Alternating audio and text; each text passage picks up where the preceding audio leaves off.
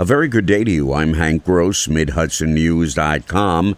It's Tuesday, May 18th. What was believed to have started as a domestic incident at 336 Concord Avenue in the city of Middletown last evening turned into an inferno that destroyed 10 condominiums.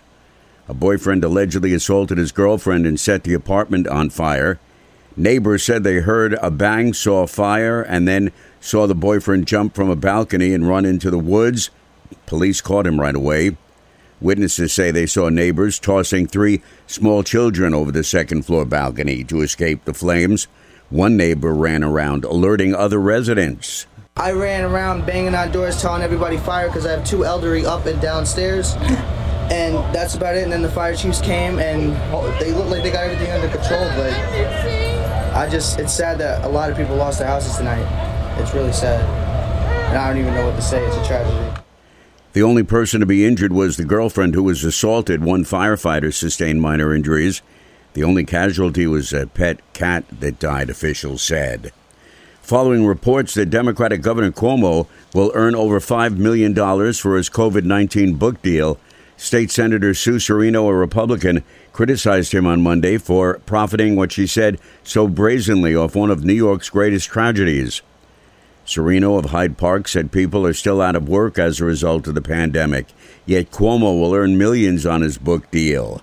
This governor is so out of touch with reality and people, it's his big ego, to have $5 million to profit on the backs of all of this sorrow that happened in this past year is just absolutely disgusting. The senator said every penny earned from the book should be immediately turned over to New York families impacted by what she called his failed policies.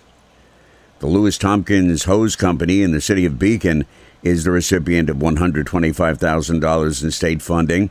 The fire department and Assemblyman Jonathan Jacobson showed off a new pumper truck they purchased, which had a price tag of $640,000 and will allow them to retire two 20 plus year old trucks the company had been using. Jacobson said during budget negotiations he was able to secure funding for Beacon. I know how important the fire department is. I know how hard you guys work.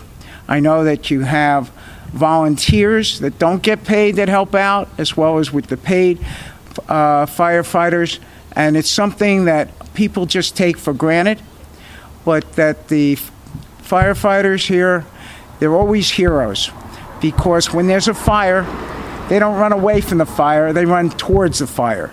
The pumper truck's expected to serve the city for at least the next 25 years. The Poughkeepsie Common Council has voted unanimously to authorize Mayor Rob Rolison to transfer ownership of the former YMCA property to Dutchess County. If approved by the county legislature, the county will spend up to $25 million to develop a youth and community center on the site. I'm Hank Gross, MidHudsonNews.com.